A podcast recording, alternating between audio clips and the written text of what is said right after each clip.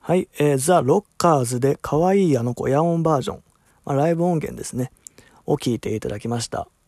どうでしょう？声を聞いてお気づきになられた方もまあ多分いらっしゃると思うんですけど、ま有名ですからね。このザ・ロッカーズのボーカルっていうのが今俳優でやっている陣内さんなんですね。陣内さんというのはもともとロッカーズのまあボーカリストとしてまあバンドマンですよね。として出てきて、まあ、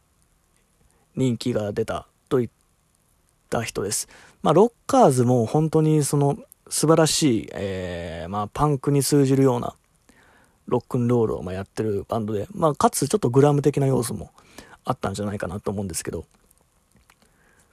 まあ僕もあまりロッカーズにはちょっと詳しくなくて、まあ恐縮なんですけども、この黄色いジャケットね、黄色と紫のジャケットのアルバムはたまによく聴いたりして、あとは、あの、ロッカーズがね、つい最近かな、あれも、再結成と言っていいのかわかんないけども、一応ロッカーズ名義でまた陣内さんがアルバムを出して、それもね、すごいかっこいいんですよ、本当に。全然年齢とかそんなん関係なしに、本当にみずみずしいロックンロールをやってて、この可愛いあの子も確か収録されてたと思うんですけど、スタジオバージョンとかで。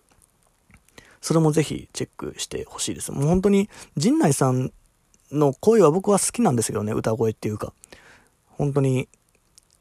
ある種その明太ロックっていうかね、そういう中での、なんか、僕の中ではそのを象徴する一つの声だなって僕は思うんですけど、ぜひまたそれも聞いていただければいいかなと思います。で、まあ今回、えー、まあ日本のロックということでいろいろ喋ってきました。まあ正直、白状しますと僕あまりね、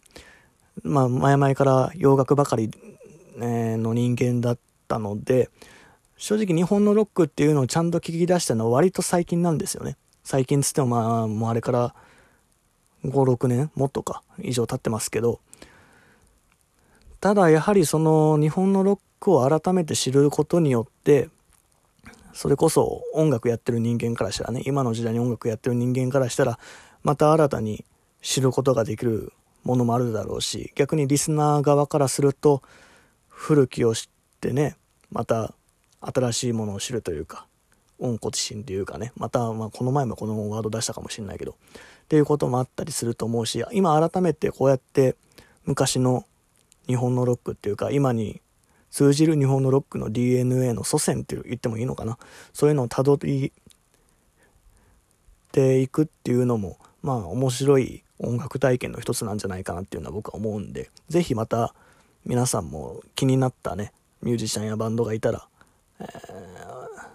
それをチェックしていっていただけたらいいのかなと思うんですけれども。まあ僕も、ね、まだまだ特に日本のロックに関してはもちろん洋楽もそうですけど、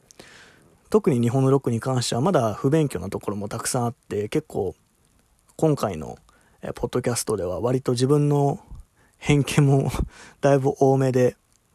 歴史的云々というよりかは自分の思い出とか、まあ、感想とかばかりになってちょっと聞き応えなかったかもしれないけれども、まあまたいずれかはね、もうちょっと僕もブラッシュアップして、まあ日本のロック特集第2回とかね、もうやれたらいいのかなと思ったりもしています。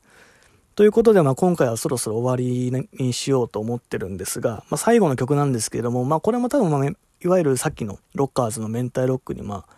つながると思うんですけど、まあ、これも有名なバンドで、この曲を最後に聴いてお別れということで、今回はしたいと思います。それではありがとうございました。えー、マネキンモンタージュの独り言でした。えー、最後の曲です。えー、シーナザ・ロケッツで You May Dream。